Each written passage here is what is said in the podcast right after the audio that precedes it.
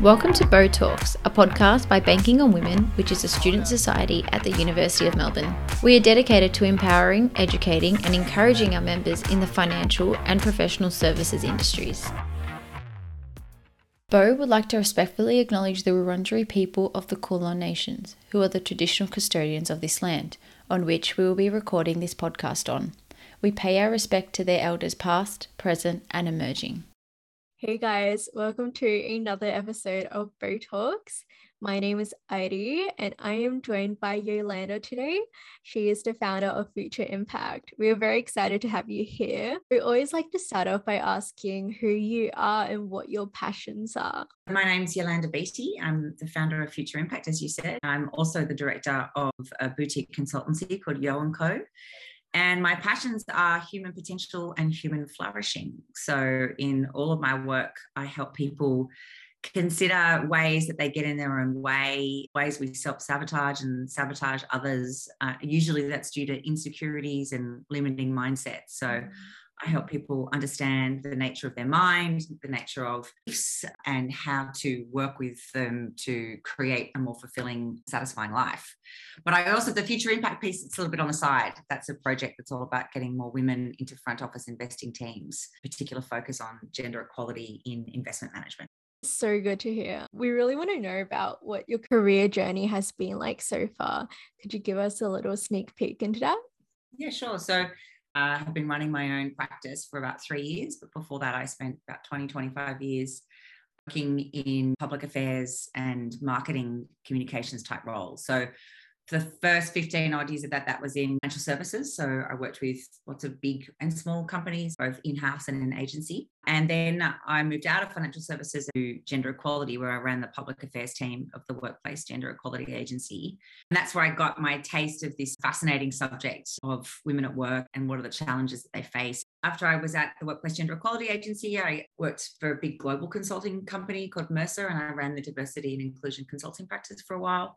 In the time that I'd spent a decade or so looking at gender equality at work, I came to see that while there are some specific issues that women face at work that are gendered without a doubt, there are way bigger issues that are actually more universally felt. So when we start with that question of what does it take to create a working environment where humans can do their best work, where they feel like they're flourishing and reaching their potential, we actually capture some of the bigger issues that impact both women and men and we avoid the politics and drama and backlash and boredom that can come with the gender equality focus.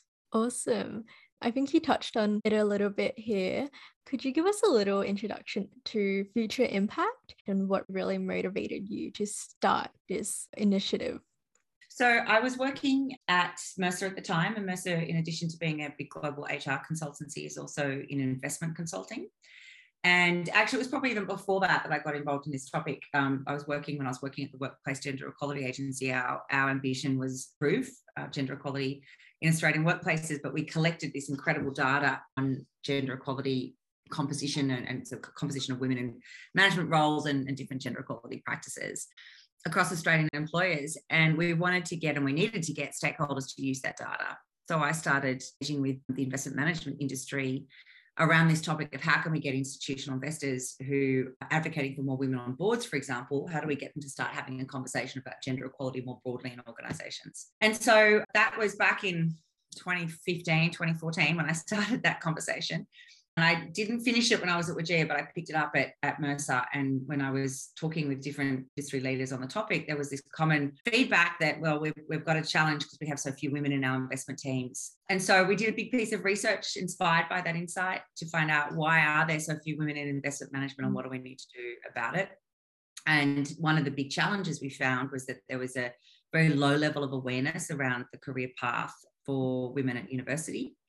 And those that did have an awareness uh, had a, perceptions about what it would be like working in an investment team. You know, Hollywood stereotypes of Wolf of Wall Street or billions put a pretty bad taste in a lot of young women's mouths when they think of it. But that's a largely mythologized view of the industry, which is mostly comprised of incredibly values driven, incredibly smart people that are solving really complex problems and are making really important contributions to big global issues like climate change, like modern slavery, like economic prosperity and well-being, like investing in infrastructure.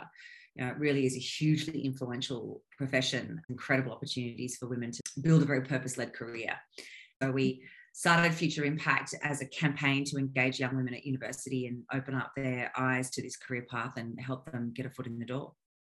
You touched on how there is little awareness of this career path. So, to those who have absolutely no idea, what is investment management? So the best way to think about it is in the superannuation world. So I'll kind of I'll start with that angle because it's certainly the biggest part of the, the investment management industry as well. Superannuation accounts for well over $3 trillion of capital that gets ultimately invested in a range of different asset classes. So you're working at, you know, your part-time job while you're studying at uni and you have to, if you're above a certain threshold, you have to um, pay into superannuation and that money you earn that gets diverted into superannuation gets invested by your superannuation fund and that fund invests follows an investment strategy and then invests in a range of different asset classes. So from shares, Australian shares, international shares, bonds, and a number of different other fixed income instruments, uh, cash, alternative investments like hedge funds, uh, for example, um, as well as uh, real assets like property or wind farms, or I think I probably already mentioned toll roads and ports. So most significant projects require capital. They require investors to help get them off the ground. And investment management is the process of identifying those assets that have value that can deliver financial return to, in this case, it's the superannuation members. Okay, that's really interesting. So, what is involved in graduate roles and how does this change as you evolve into a more senior role? Yeah, that's a great question. And it's actually one of the challenges that industry faces because the nature of the roles are generally quite specialized. And as a result, most superannuation funds or fund managers or private equity firms, they don't recruit from university. They don't really recruit grads. They tend to recruit junior analyst roles with anywhere between two to five to six years experience. But some are doing, and in fact, more and more they're doing graduate recruitment because the talent squeeze and they realize they need to build their talent from the ground up. And typically, if you're coming in as a graduate, you're working alongside an analyst analyst or you're working alongside a portfolio manager and you're doing the work to help value an investment. So if you're in equities, which is shares, you're helping to identify and build an analysis around the future value or the current value of an equity and whether it represents good value to invest in. So you're making a projection of whether you think it's we should buy it or if we already own it, should we sell it? When we talk about how those roles go up, so uh, as you get more experience, you basically take on more responsibility. You have an expectation to generate more insight. So as a grad, you might be just doing some groundwork to do the research. Whereas you move into being an analyst role, you're owning the analysis. As you get more senior, you're actually making recommendations. So your job is to find those, those stocks of value, if we're talking just about equities, and then to pull together an evaluation to make a recommendation about whether the fund should buy or sell that stock. And in that process, you're speaking to CEOs and management teams and competitors and getting all sorts of information from different places to try to get an inside edge of whether the market is valuing that stock at the right level or whether it's an opportunity to buy it because its share price is going to increase. Obviously, look, those great opportunities do exist. So, you know, keep an eye out for them. And that's what Future Impact is there to help you do, is to help you source and secure those great opportunities. It also is about getting the right experience when you leave university, getting those first graduate roles that can actually then put you in a good position to then take on an investment management career path. Those are things like investment banking, management consulting, analyst type roles, anywhere where you're having to demonstrate your ability to analyze complex details and hmm. value companies or value assets provides the perfect feeding ground to then go and move into a junior analyst role when you've got that, as I said, that two to five years experience under your belt. Okay, so that being said, even though there's not a lot of grad roles out there, it's still really good to have knowledge of this career path that may be an opportunity in the future. And I think the other thing to keep in mind is it's about it's a passion piece as well. So it's recognizing that this is you know this type of career path has got huge career potential, and the more you're able to get interested in the nature of investing, investing yourself, um, using your own you know funds and you can you can invest in the share market with pretty small amounts of funds these days. You can build a dummy portfolio pretend portfolio on a whole stack of different platforms. And so the, the opportunity now for students is to think about what what's the nature of investment markets and how can i get exposure and interest in it? Because ultimately investment markets are influenced by everything that's happening in the world. So if you're interested in politics current affairs economics um, they're the issues that an investor is thinking about every minute of every day. That's what they're thinking about. And that's coming into their evaluation of where opportunities might lie to generate financial returns for members. Your research looked at the gender gap in investment management as well as the lack of diversity more broadly. What were the major findings? Why are there less women working in investment management? It's got a, a, bit of history that comes with all those things that I was just describing, particularly the low levels of awareness at university level is kind of where it starts. Well, it probably starts much earlier than that, where at school there's more kind of social conditioning around boys going out and earning money, boys going out and doing maths, working in finance. So there's that stereotype that's particularly Australian. Australians have a very gender, what's called a gender segregated workplace, where we have these very female dominated roles like teaching and nursing. And then we have these very male dominated roles like mining, financial services. So, what that means is that young girls were sent this message that says, go and be a teacher, go and be a nurse, and you go to your careers counselor, or you're speaking to your mom, or you know, you're getting all these different messages that says, go do marketing, for example. Whereas boys get this very different story. And then when you get into university, while girls are kind of going into, or now they're young women going into doing university degrees like economics and, and commerce and the like at a fairly young age, they're not exposed to opportunities in, say, investment management. They get a lot of news about investment banking. There's a lot of exposure there, they don't really hear that. They don't really understand um, what investment management is. Then it's much less likely for girls to go and apply for those jobs when they do come up at that junior analyst level. In fact, men are four times more likely than women to apply for a junior analyst role. I would suggest, though, that women at that junior analyst level more likely to be successful because the funds are looking really hard to find great women to be able to join those roles. So it's a great opportunity for women to try to enter this industry. So getting in, there's just not as much in the pipeline. And then when we actually move through the career, women are more likely to leave at a certain level, at the senior analyst level. There's a whole stack of different complex reasons for that. One is just the nature of affinity bias, which means that if you've got a bunch of men that are running a fund, they tend to be more likely to be more comfortable around people who look like them. And so they have a more natural affinity around developing and mentoring people who are like them, which means that women can feel excluded from that process. Men are also much more likely to push their, themselves and their ideas forward in a much more vocal way. Women tend to sit back and let their ideas stand for themselves. And so great leaders know that they need to really support women and draw their ideas out. But then there's also just the reality of, of when women want to have children and while, you know, investment management isn't anywhere near, say, the very brutal areas of, say, like banking or medical research or surgeons, it still has a, an intensity to it. If there isn't the right organizational support structure to help women manage that time, women just tend to make different choices. And managing that juggle, if you don't have another partner at home helping manage that juggle, means that women are much more likely to opt out. All of that speaks to, therefore, the importance of really great leaders and really great managers who are committed to building working environments where women can thrive and continue to grow and learn and take on more opportunity and responsibility while also having a young family things like flexible working, things like sponsorship, sponsoring and advocating for, for women are all examples of really important steps employers need to take. Yeah, that's fair. I see a lot of firms are trying to promote diversity in the workplace. What would you say is the importance of having diversity in investment management? Well, I'll kind of say that from the perspective of my partners, and I'll kind of quote them. One of my favorite quotes is from the chief investment officer of Cbus Super, a gentleman by the name of Kristian Fok, who said to me years ago when he was building his investments team at Cbus, he found without being conscious of it as he was growing it, suddenly it was like 80% men. And he really noticed a cultural difference. There was a lot more that kind of classic ego and testosterone, a lot more point proving, point scoring, a more competitive environment in another organization. And he suddenly realized, wait, this isn't the culture I want to build. It feels different when it's all men, just like it feels different when it's all women, right? When, it, when it's all girls. But as soon as you chuck a few men in the mix, you're required to think differently, talk differently with that desire to want them to be included in the conversation, right? So we change how we behave and we change what we talk about when we have diversity around the table, is the first piece.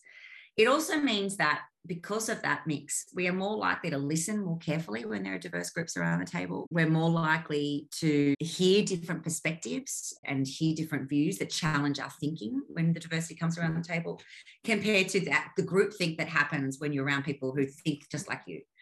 And so gender is definitely not the only thing that matters. Of course, there's a whole range of different types of diversity that matters. But gender tends to be, when there is such poor female representation in an industry, it tends to be a really important place to start. Yeah, definitely. Do you believe that diversity must start from approaching the students? It's one of those problems that has no silver bullet. It has to come from lots of different angles. So leaders need to get better at creating workplace cultures that really enable and support all talent. Big part of that is that leaders need to be more proactive around work intensification. You know, how do you manage workload so that everybody is able to manage their work and life commitments? How do you create an environment where politics and power plays uh, surface and addressed, where conflict and tension is resolved quickly? Where people feel like they can speak candidly, with cultures of candor and feedback. So these are all hallmarks of great teams and great organizations, and they take intention to develop them. That's kind of starting at the top. But yes, it also involves recruiting at the bottom and getting that diversity in at the pipeline to get diversity at every point of that corporate hierarchy, if you like. So it's part of the solution, but definitely not the whole solution. Mm, definitely. How would you say future impact is trying to solve this issue? Yeah, so the big thing is about awareness and perception. So we go out and we run events with different university societies and have different platforms like this fabulous platform. We run a national investments competition in September every year that's open to all universities and all students. And the winners of that comp will get a paid summer internship. So we go out and provide opportunities to get those that practical paid work experience. We also run mentoring circles for women to spend three 90 minute small group sessions with leading investors to hear about career pathways, how to thrive, the types of challenges that they face. They think about the nature of markets and what's happening in the world and how it impacts different asset classes and different investment themes. This is just a fascinating industry, right? It touches on everything. And so we just make it easy for young women to learn about this incredible industry and get the networks and the access that help them get a foot in the door. Absolutely love that. What are some tips you would give to students who want to explore the various career paths? So, how do you set yourself up? The first thing is is that you know top marks at university is really really important. So, do the work to to get the top marks. The second thing to keep in mind is well, it's not just about numbers. There's a psychology to being able to evaluate investment opportunities, particularly when it comes to evaluating companies, because you're effectively evaluating the individuals running those companies. So psychology matters as well, but having a comfortable grasp of numbers and a curiosity around numbers is key, which will then take me to that next point around curiosity. So if you think you might be interested, a telltale sign might be do you read the Fin Review every day? Are you interested in what different companies do and what's happening in markets? Mm. And so if that stuff kind of piques your interest, dig harder, go hard on that curiosity around markets, politics, asset classes. If you find yourself lighting up with those ideas, then that's a good sign that this is a career path for you. And then there are really practical things that we can help you with. We have a virtual intern program, which provides a great way to practice putting together a model. Go and pick some of the specialist subjects like applied finance, like managed investment subjects, so how to actually build a portfolio. Take on some of those more technical subjects. Have a look at what postgrad might look like. So, probably the leading postgrad qualification is the Chartered Financial Analyst publication, the CFA. So, go and have a look at what the CFA is all about because that kind of postgrad qualification is going to be really important to stand out as well. Great. I think you've set every single one of our listeners up for success. If you were to go back to university, what's one piece of advice you would give yourself? Uh, well, I kind of I gave myself the piece of advice when I did my master's. So I did an undergrad in commerce and did really badly because I was just too distracted. And it was back in the day where you could get away with that. now I think 25 years later, it's, it's not as easy to succeed if you haven't had a good degree.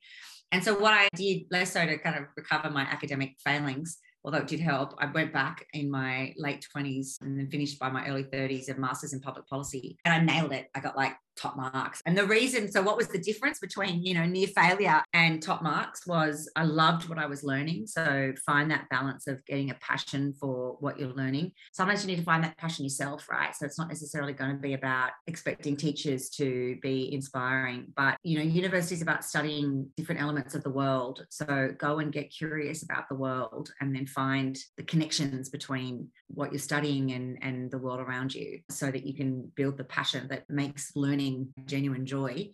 The other thing that I'd say, the advice I'd give myself that I didn't do that I can see is so important now is getting involved in societies. It's all this kind of co curricular stuff, right? Getting involved in societies, getting involved in competitions, going to industry nights where you can meet industry people, go and get really curious about what different jobs are available to you because you won't learn that in the classroom. You'll learn that in all the other ways that campus can provide about what are the different jobs out there.